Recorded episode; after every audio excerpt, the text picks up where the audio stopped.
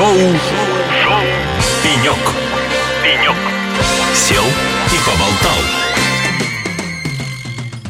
Добрый день, дорогие радиослушатели, в эфире шоу «Пенек», и сегодня мы сели и поболтали еще с одним гостем, и сейчас напротив меня на нашем импровизированном пеньке сидит Максим Исаев, заместитель генерального директора компании DataPax. Максим, рада видеть вас в эфире студии «Эхо Лосей». Да, добрый день, уважаемые слушатели, я тоже рад всегда оказаться здесь. Ну, тем более Максим уже не впервой здесь э, оказаться, я думаю, что вы сегодня будете чувствовать себя как в своей тарелке, и поделитесь с нашими радиослушателями, что же произошло с вашей компанией за год. Но сначала мы познакомим наших новых радиослушателей, кое за этот период прибавилось э, в тысячи и тысячи раз. Что такое DataPax? Чем вы занимаетесь? Про что вы? Да, спасибо большое. Это очень правильный вопрос. Мы, на самом деле, российский разработчик IT-решений для пассажирского общественного транспорта. Достаточно давно присутствуем э, на рынке и реализовали уже большое количество транспортных проектов. На самом деле, география совершенно разная, начиная от Московской области, Новосибирска, Екатеринбурга, конечно же, Казань, Казань в списке этих регионов и, собственно, осуществляем полный цифровой набор сервисов, которые позволяют планировать, управлять и контролировать пассажирские перевозки на территории регионов и муниципалитетов. То есть это сервис не для пассажиров, это сервис для тех, кто управляет транспортом? На самом деле это сервис всесторонний, потому что общественный транспорт – это в целом услуга для пассажира, она про пассажира, она для пассажира, поэтому все сервисы, связанные с пассажиром, в том числе мобильное приложение, это неотъемлемая часть часть нашего комплексного решения. Но, конечно же, она в себе подразумевает и, э, скажем, системы, которые позволяют управлять этим общественным транспортом, системы перевозчиков и системы, которые позволяют планировать и контролировать эти перевозки. Это система для регионов. Что значит управлять транспортом? Как это происходит? Ну, на самом деле, за такой кажущейся простотой, когда автобус приезжает на остановочный пункт, и мы думаем, это как бы так и должно быть, на самом деле скрывается достаточно сложная многоуровневая работа такого механизма, когда водитель там приходит на работу, работу, как он проходит досмотр, как он отправляется в рейс.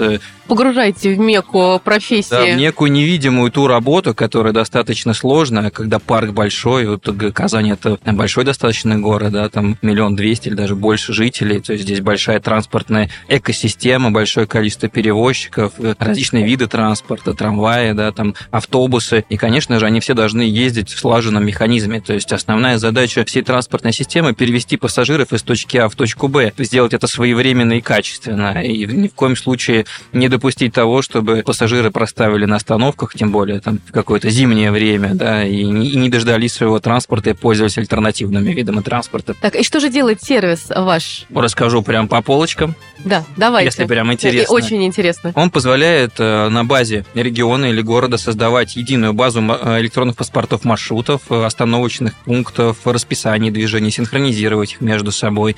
Он позволяет управлять парком транспортных средств. Это диспетчеризация, отслеживание транспорта на карте. То есть диспетчер видит, где находится... Абсолютно весь транспорт. Весь транспорт. Как с самолетами. Да, абсолютно. Он видит, насколько он отстает, какие у него есть проблемы, там, сходы, тогда он там делает подмен, резерв э, другого там транспорта, ну и, собственно, влияет на э, выполнение графика, если происходит какая-то внештатная ситуация. Также есть контрольная функция с точки зрения план-факт-анализа, то есть плановое расписание, фактическое расписание, насколько выполнили перевозчики, за что они получают, собственно, свои вознаграждения как транспортную работу. Ну и там дальше можно развивать, есть учет пассажиропотока, который позволяет мерить количество вошедших, вышедших пассажиров. Какие-то датчики стоят? Да, датчики над каждой дверью. Конечно же, есть система оплаты проезда, но в данном случае в Казани этим занимается Акбарс и делает это успешно, но наша система позволяет эти данные сравнивать с пассажиропотоком и понимать количество безбилетников на том или ином пункте. Это, конечно, сейчас еще не внедрено, но я рассказываю про возможности этого сервиса. И как вы правильно заметили в самом начале, это же, конечно, сервис информирования для пассажиров, то есть приложение, с помощью которого они могут посмотреть движение транспорта на карте, посмотреть прогноз прибытия на остановочный пункт, спланировать свой маршрут там, с учетом пересадок. Ну и вот мы, на самом деле, за этот год, переходя к вашему изначальному вопросу, а, внедрили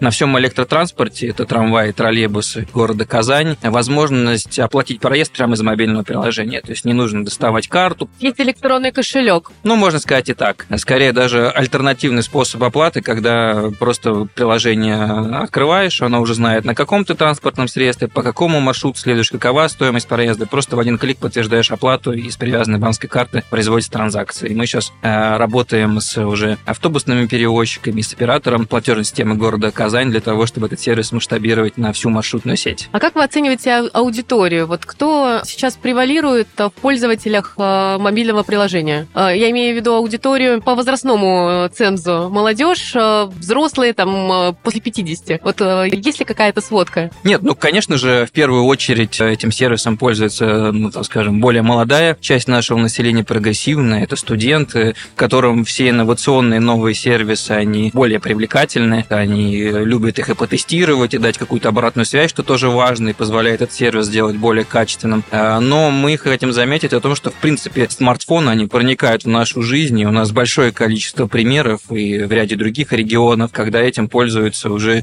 и пенсионный возраст, и даже там социальные группы граждан, которые, собственно, казалось бы, э, может, и не знают, что такое телефон, а оказывается, нет. Мы вот э, прям пример из кейса приведу в Тверской области. В свое время с министром транспорта Тверской области на остановочном пункте по своим рабочим вопросам, так скажем, э, осуществляли поездку. И, собственно, стоим на остановке, и стоит уже бабушка достаточно преклонного возраста, и в смартфоне смотрит движение транспорта и говорит, вот-вот, сейчас смотрите, он выйдет из поворота, и действительно выезжает автобус. То есть они все знают. Возможно, у бабушки прогрессивные внуки, которые показали ей, как пользоваться приложением. Но все мы когда туда придем, то есть мы не склонно э, идем тем путем, что смартфон так скоро станет неотъемлемой частью любого человека, независимо от возраста. Ну, слушайте, ну, мне все равно кажется, что число как раз-таки такого сильно возрастного контингента, оно минимально. Но вот все-таки, а как э, с ним работать? И есть ли такая цель погрузить их вот в это пространство, чтобы они также пользовались и действительно облегчили себе жизнь? Потому что на тот момент, когда они, наверное, сталкиваются, первое, что, о боже, это телефон, зачем я буду? Нет, я лучше оплачу по старинке. Ну, на самом деле цель э, основная является предоставить все возможные способы оплаты. Это самый правильный, наверное, э, исход. То есть пассажир сам волен выбирать, чем ему удобно платить. Банковской картой, мобильным приложением или, в конце концов, наличными, хотя все от них пытаются уйти, это правильно. Но всячески мы понимаем, что пассажир выбирает в сторону своего удобства. То есть если раньше там и бизнес, и государство жили по принципу того, что есть э, какие-то рамки, границы, и пассажиры должны были под них подстраиваться, то сейчас идеология, она существенно видоизменилась изменилось на самом деле. И сейчас э, пассажиру предоставляется достаточно большое количество выборов, и он сам волен выбрать тот, который ему ближе по душе. Это касается всех секторов, мне кажется, экономики. Максим, вы отметили несколько сегментов э, интересантов в вашем приложении, в вашем сервисе. А как вам удается вообще соблюсти баланс, чтобы оно было интересно и тем, кто находится внутри этой транспортной сетки, кто управляет транспортом и другими процессами, непосредственно пассажирам, ну и государственной власти, которая, вероятно, является заказчиком этого сервиса? Правильный вопрос, потому что действительно, э, наверное, как в этой системе, как и в любой другой системе, баланс интересов, да, баланс участников э, этой системы является одной из приоритетных задач. И когда происходит какой-то дисбаланс, да, то, соответственно, э, не работает вся система. Поэтому мы пытаемся цифровыми сервисами добиться того, чтобы каждый закрыл свои цели. То есть у органов государственной власти основная цель – это прозрачно контролировать пассажирские перевозки так, чтобы они выполняли своевременно, чтобы транспорт транспорт приезжал четко по расписанию, э, и в нем происходила э, там, оплата проезда, ну и, собственно, контролировать сбор этой билетной выручки, ну и пассажиропотока. Э, мы понимаем, что для перевозчика важно экономить, да, то есть ему нужно снижать свои затраты, и тем самым он становится более эффективным. Когда перевозчик становится более эффективным, когда он автоматизировал свои процессы. За счет автоматизации он может, там, скажем, наиболее эффективно выполнять свою перевозку, свою транспортную работу, при этом снижая свои затраты. Это его основная цель цели функция диспетчеризации и автоматизации транспортного предприятия это полностью закрывает. Ну и пассажир, конечно же, он должен получать некое такое, как мы в прошлом эфире говорили еще год назад, окно в эту систему, да, единое окно для пассажира, мы еще это называем, когда он видит прозрачную работу общественного транспорта, когда он может спланировать свою поездку и гарантированно увидеть, что транспорт придет, когда он может спокойно оплатить эту поездку, а не думать, где ему там найти какую-то карту там наличную или что, что там вообще принимают, непонятно. То есть в любом случае э, такой комплексный подход, он ведет к какой-то, наверное, некой стандартизации, которая превращает всю транспортную систему в такой единый слаженный механизм. Ну, а были ли перекосы при разработке приложения и при его развитии? В любой э, работе, в любых внедрениях э, случаются сложности, нюансы, иначе мы там все были не нужны, поэтому перекосы действительно бывают, но сейчас э, вообще общественный транспорт, это мы сейчас говорим, наверное, про всю даже Россию, он на новом пути совершенствования стоит, то есть сейчас ему уделяется огромное внимание, но даже можно начать с того, что, в принципе, общественный транспорт входит в пятерку вопросов, волнующих россиян. То есть, на самом деле, каждый третий человек в Российской Федерации пользуется общественным транспортом. То есть, это прям глобальный механизм, который заслужит отдельное внимание. И достаточно долго такого должного внимания к этому виду перевозок не было. И вот, наверное, начиная с 2020 года обратили внимание на устаревший подвижной состав, на вот дисбаланс всей инфраструктуры, когда перевозчики работают чисто за свои интересы, это никак не контролируется или слабо контролируется, или нет механизмов, инструментов контроля со стороны. Изначально все равно была потребность и проблема именно в госуправлении, в контроле и вообще в целом в процессуальном э, направлении. Ну, тут, знаете, тут на самом деле такой момент, что э, все три участника, они не могут жить отдельно, и когда они только лишь в синергии сходятся, тогда это достигает там своего эффекта. Поэтому это тот случай, когда один не может э, сделать что-то в этой системе. Нужно, чтобы все трое работали в ее благо. Есть у меня такая информация, что представляете новинку. Это некий сервис транспорт по запросу. Насколько нам удалось узнать. Расскажите, что это? Что значит транспорт по запросу? Это как такси, которое можно вызвать через приложение? Или это несколько иное? На самом деле идеология очень похожа, но несколько иное. Э, на самом деле действительно тренд э, совместных перевозок, она называется как платформа совместных перевозок, транспорт по запросу можно называть, подразумевает, что нету какого-то регулярного расписания, регулярных маршрутов, э, есть возможность у пассажира заявить свой спрос, ну, то есть на перевозку там, из точки А в точку Б. Э, система автоматически агрегирует этот спрос, строит оптимальную траекторию движения для транспорта, для того, чтобы удовлетворить э, всех пассажиров. Ну и, собственно, ездит только тогда, когда есть этот пассажир. То есть не ездит в холостых случаях, не перевозит воздух, как любят говорить транспортники. То есть это такой новый, новая идеология, наверное, вида мобильности, которая позволяет перевозить пассажиров только тогда, когда им нужно. Ну, это очень классная штука. Я просто часто вспоминаю, точнее, наблюдаю, как моя мама жалуется. Ах, вот убрали с маршрута мою любимую маршрутку или мой любимый автобус, на котором я привыкла ездить. Ах, вот туда убрали, мне приходится ехать пересадками. Так вот теперь может собраться некий кворум таких людей благодаря мобильному приложению? Ну, на самом деле здесь хочу отметить, что есть момент. Это не замещение регулярного транспорта, потому что действительно э, в крупных э, агломерациях регулярный транспорт – это основной э, вид перевозки. Он таким должен оставаться.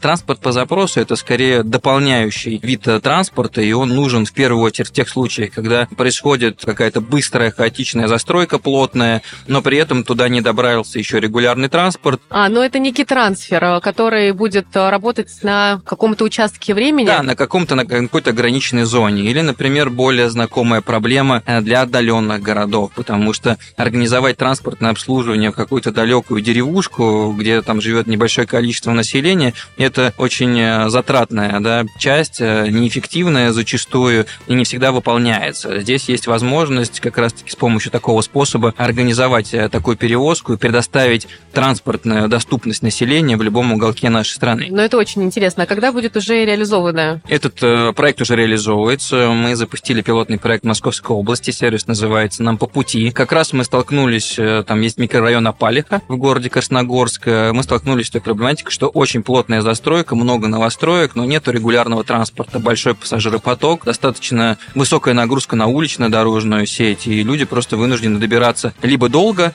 либо дорого, если пользуются такси. Вот э, с помощью внедрения этого сервиса мы добились того, что сократилось как минимум в два раза время в пути пассажиров до транспорта пересадочных узлов крупных. Ну и, конечно же, если мы сравниваем там, с точки зрения экономии с тем же такси, то практически там в три раза снизилась стоимость этой поездки за счет такого сервиса. Поэтому э, у него есть свой рынок, у него есть свой сегмент, и, конечно же, это то олицетворение сервиса, когда уже не пассажир должен подстраиваться под э, общественный транспорт, а наоборот, транспорт подстраивается под пассажира. В принципе, это такая идеология. Ну, интересно. Но внутри города я бы тоже рассмотрела такую возможность, потому что действительно, возможно, какое-то время является недооцененным со стороны транспортных служб, и зря убирают. А возможно, путем вашего мобильного приложения можно было бы собрать отклики и понять, что нужен, нужен этот маршрут по пути. Максим, что бы вы хотели пожелать нашим радиослушателям? Ну, на самом деле, радиослушателям я хотел бы пожелать э, оставаться всегда на связи в этой студии, потому что темы, которые здесь обсуждаются, они действительно актуальны, они в тренде, они инновационные, и сейчас такой век, век информации, когда у тебя есть возможность получать информацию достоверную, доступную и в едином источнике, мне кажется, это очень ценно, и это отличная площадка для того, чтобы делиться такой информацией для радио, наших радиослушателей. Большое спасибо, друзья. Это был шоу «Пенек», и мы сегодня сели и поболтали с Максимом Исаевым, заместителем генерального директора компании DataPax. Максим, спасибо большое. Спасибо. Всем до свидания. Шоу, шоу, шоу. «Пенек». «Пенек». Сел и поболтал.